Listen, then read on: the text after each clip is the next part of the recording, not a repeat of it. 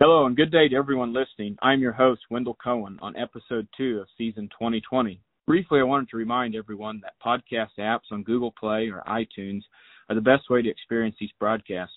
Search for Spotify, SoundCloud, or Stitcher apps and search for us there to subscribe. In addition, I'm excited to inform you we were approved on Apple Podcasts, so you can find us there now as well. Today's agronomy moment is focused on what is arguably the most critical component to growing crops: weather. Joining me today is Michael Clark with BAM Weather. Many of you have heard of BAM Weather and maybe attended our customer meeting a few years ago where Mister Clark was a guest speaker. Michael is from Whiteland, Indiana, where he went to high school and graduated in two thousand six. Michael has been obsessed with how weather impacts the economy for years. From the second grade, where he had a weather station in his closet, and beyond, Michael has been an avid learner of the atmosphere. He studied operational meteorology at Mississippi State University and worked alongside Fox fifty-nine chief meteorologist Brian Wilkes in Indianapolis for three years, as well as filling in on work on T V from time to time. Now, Michael handles the operations side of the company, ensuring timely and accurate reports are issued to clients daily. His number one goal is to teach the weather forecast to you so you understand how to save and make money around an accurate and reliable weather forecast. Thank you, Michael, for taking time out of your busy schedule to be with us on Agronomy Moment. It is always a pleasure to talk to you about your insight into this dynamic and ever-changing component of agriculture. Michael, I hope you and your family are staying healthy and mentally upbeat through this period of social distancing. Yeah, I appreciate you having me on, Wendell. It's been uh, it's been interesting. Uh, obviously, uh, you know, all the, the social distancing stuff, but it's it's uh, we're doing okay. Everybody's healthy. That's good. That's good to hear. I know um, there are those that it seems like that, especially those that have to stay indoors and don't have much to do because they've lost their job. Um, where, you know, our hearts go out to those people and hope that they can stay mentally upbeat through all of this. Absolutely. What, yeah. What changes are you making as it relates to you and your team at work, or is it impacting your business at all? So, you know, I'll be honest with you, we haven't been impacted as much because you know, every, everybody's still still farming, and everybody's still, all the outdoor stuff is still kind of in that essential category. So everybody's still doing things, and, and they're kind of being impacted, uh, you know, by the weather. So I, I think that, you know, fortunately we've been blessed. We haven't really taken any big hits. Now we are all working from home. Um, we've been working from home now since before the stay-at-home order was issued. We kind of We kind of acted prior to that because our team is, we have a team of nine people, so we can't really afford to have anybody be sick. So we yeah. try to, you know, we try to keep it, uh, keep it. But working from home, you know, um, luckily for us, we still have all of our computer data. All of our equipment can be just as effective at home as it was at the office. So we've been okay, thankfully. Gotcha. Well, that's good to hear. And, uh, your type of work, I guess, with technology, you can utilize that and, and still move forward without hitch. Exactly. Yes. Yeah. So your desire to help people understand weather forecasting tags right into the first topic I wanted to touch on. How do we understand and interpret short, medium, and long-term weather forecasts, and how do they differ from, like, let's say, seasonal outlooks to make practical decisions on our farming operations? It's a really very good question because I feel like a lot of people are genuinely just misinformed on how a weather forecast actually works. Um, you know, the problem nowadays is everybody's got a weather app on their phone from, from a various number of weather providers that say they can get a forecast down to, you know, their address. Um, and while generalized ideas are possible, the way a weather forecast works really is to give you a kind of a, a six-foot view. Um, you, you can't look at a weather forecast and, and take it verbatim. What I mean by that is you can't anticipate one point two seven inches of rain directly at your address because that's what the computer says. You might mm-hmm. get one point, you might get one inch, you might get one point seven inches. The, the, the fact of the matter is, is that the technology is never going to be that good. You're never going to be able to say, what's my backdoor weather? what, what's weather like at my in, in my field, at my farm. You can get as you know, you, you can get down pretty good to within about a two mile radius, and that's that's that's even pushing it at times. Um, so it's important, you know, if the high says it's going to be ninety-one, it might be ninety-five or it might be eighty-seven. Um, yeah.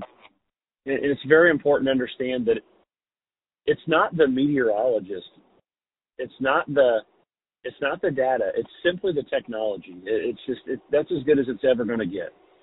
Sure. Um, the further that you go out, five days, ten days, fifteen days, looking at the model at face value becomes very ineffective.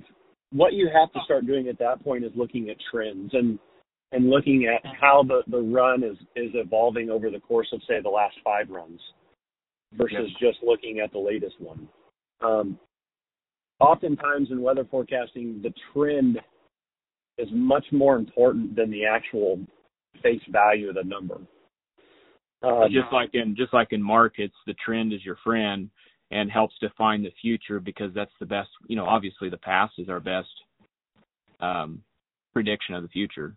It, it is it, absolutely, um, and, and you know, a lot of computer models actually take into consideration statistical climatology. I mean, they use they use uh, you know downscaling methods that take into account the last several years and how what the weather normally does. You know, so sure. the models actually do that.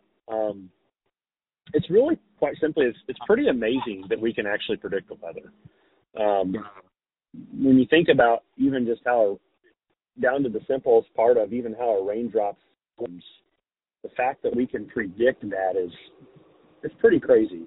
Um, so so how does that so how is it far as um, you know, we're looking at short, medium, these different weather forecasts, and we, we get this forecast that, you know, there's a rain cold risk coming up, let's just say Saturday night, and we're sitting here at Wednesday. Um, if I hear the weather today, then I can just pretty much count on that I just need to stop planting Saturday, right? I don't need to worry about listening again or or how does that work? You know, what's the importance of staying in tune because weather's so dynamic? Yeah, I mean, if you're if you're making decisions that cost you thousands and thousands of dollars like that, um, yeah. of, of time and effort and, and product and fuel and everything else, um, you can't look at a forecast on Wednesday and not look again for the rest of the week. Um, sure. That that that would be detrimental to your plan.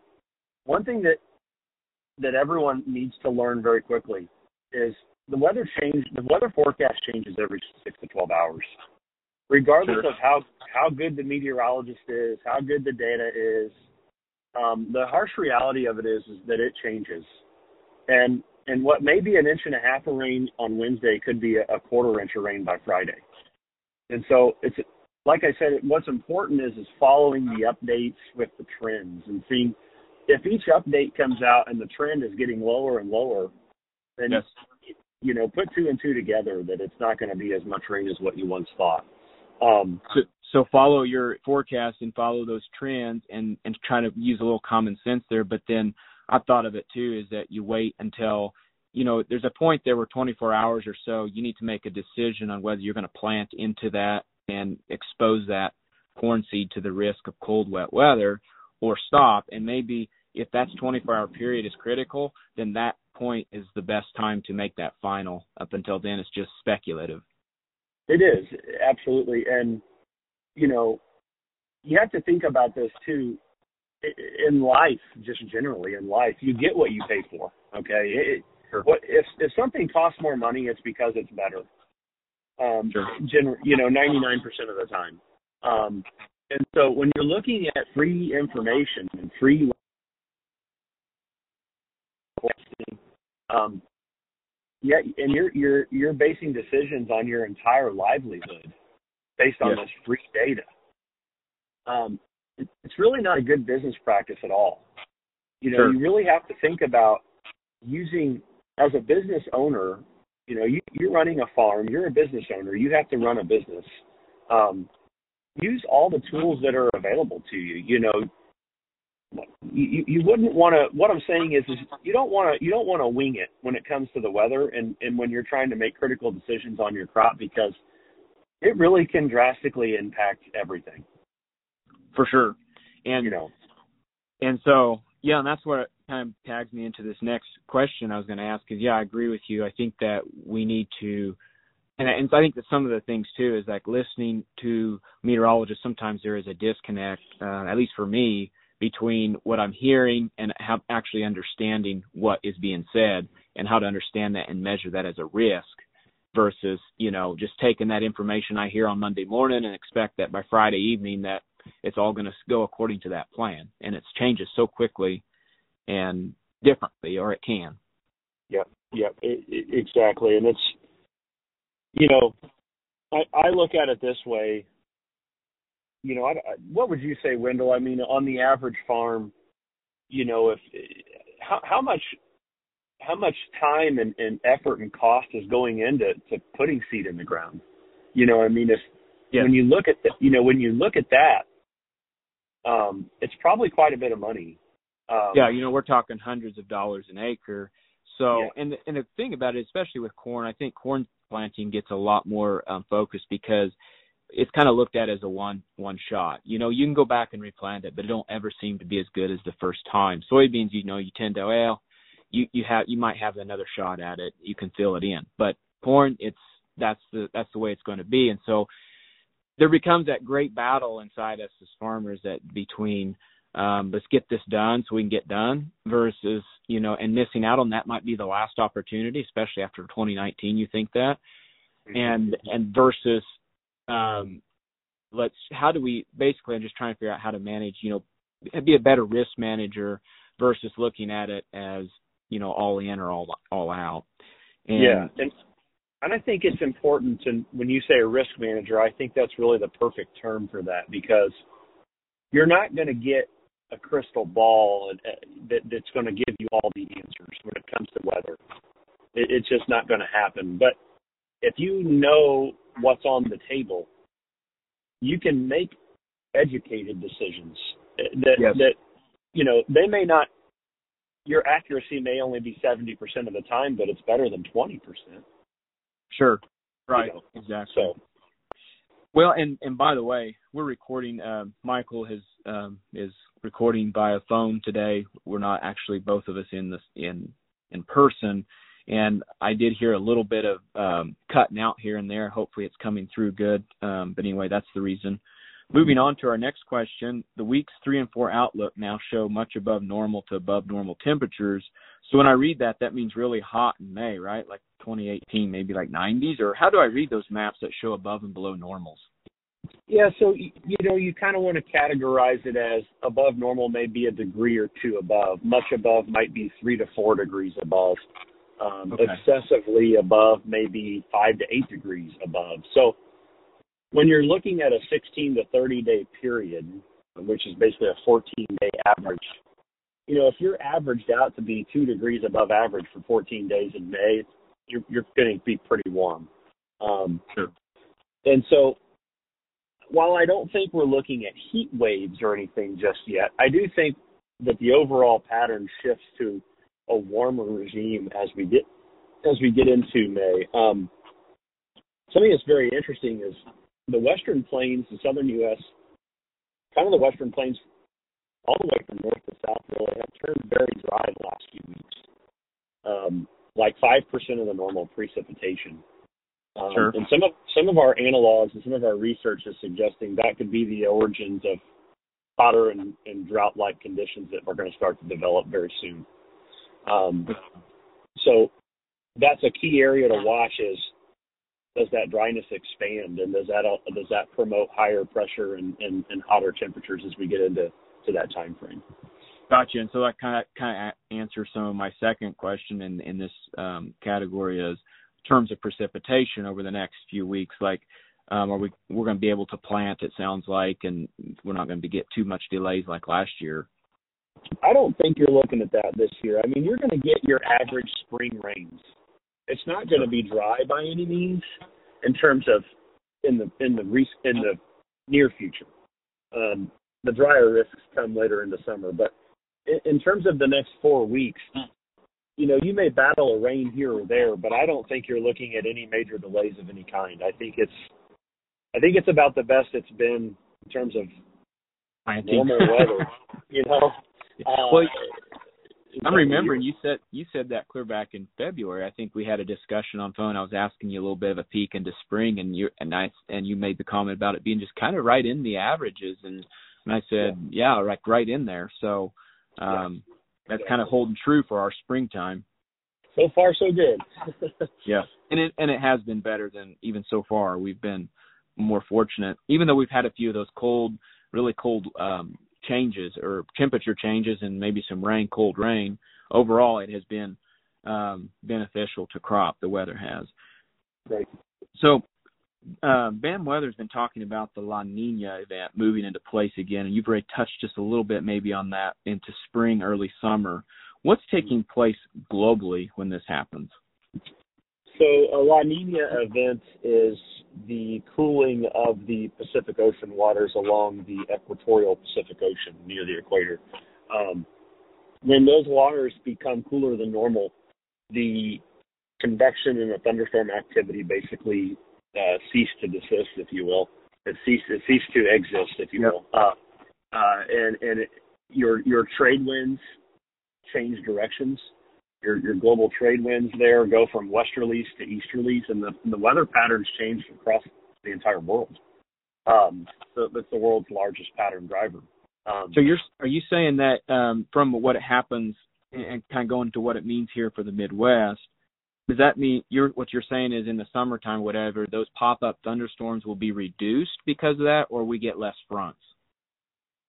Well, there's no way to really know based on what I. Okay.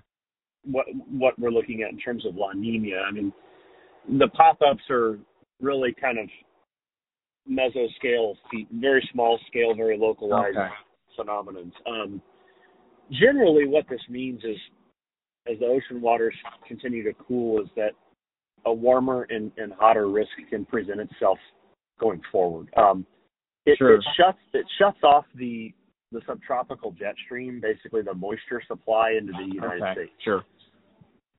Yep. So that that's the thinking is I think by July, I think we're going to be looking at uh, La Nina at a La Nina um, right now. That's there's, there's indications of that still kind of going that direction. So I don't think the growing season is, is as friendly as it's been the last several years. And obviously last year wasn't friendly by any means, sure. but in terms of actual pollination growing phases, you know, key right. key soybean weather into August. Um, yes. It's not looking at, and as of right now, there's a chance it's just not going to be as ideal as it, as it needs to be. So, in in the terms of, does that impact hurricanes or in the Gulf? Yeah, I think this year is going to be a very active hurricane season. Okay. Um, Much above normal, probably. Uh, more more major hurricanes, more named storms. Um, and some of those, you know, have the potential of, of bringing, of coming up into the to the U S, into the, coming into the growing regions. Um, and, you know, uh, that can bring, that can, you know, as well as everyone else does, that can bring disease and all kinds of stuff with it as it comes up from the south. So sure. uh, there's all kinds of things that, That, that can play into that, but I definitely think the second half of the growing season there's going to be an enhanced risk for for tr- tropical storms to work up into the Midwest. Sure, that, that that'll be interesting to see. Sometimes I know in two thousand twelve, I think the soybean crop was saved by a hurricane that yep. touched this area and dropped life-saving rain. So yep. it, it'll be interesting to see how the fall plays out. Anyway, yep. um, one thing I wanted to mention before you go, as we're drawing to a close here on this interview, is how awesome I'm finding the newly launched weather portal. Um, that thirty-six hour play-by-play the other night when we were expecting some showers to come through and I was out planting, it was very helpful in understanding when we were going to be facing that. Anyway, keep up that good work. And in closing, is there anything else you'd like to add to our discussion today? Awesome. Uh, no, I appreciate it. I think it's the only thing I'll say is, is, is as a farmer, it's very important to actually understand how weather works and how an actual weather forecast is, is made. Uh, it's it's very important to, to know that, you know, sure, your app, your your your T V station. Uh, it just there's a lot more to it. So it's good to educate yourself and know how you can as you said earlier, manage your risks when it comes to the weather. But I appreciate sure. you having me on, Wendell. Yeah, thank you, Michael. You've always been very um, assumed kind of a teacher role in your um, discussions on your long-term outlooks, and explained enough terms anyway that I could act and talk and say these terms, you know, and it would sound it would sound uh, at least sound pretty technical. And and, ha- and I've learned so much about it and helped me better understand. Even it helps make decisions when you understand the why behind what's going on. Absolutely. So, thank you, Michael, for sharing with us today. We hope to hear again from you soon. Thank you. You've been listening to Agronomy Moment. We hope you have found this helpful, and if you did, please give us a five-star review. It really does help. You can find this broadcast and more historic podcasts online at topagservices.com forward slash podcast or podcast listening apps like SoundCloud, Stitcher, Spotify, and Apple Podcasts. This is a production of Top Ag Media, and Michael Clark and his BAM Weather team contributed to this podcast. However, credit goes to the many people involved in making information available to us to broadcast to our listeners. As always, feel free to reach out with any questions. We wish you a good day. This has been your host, Wendell Cohen.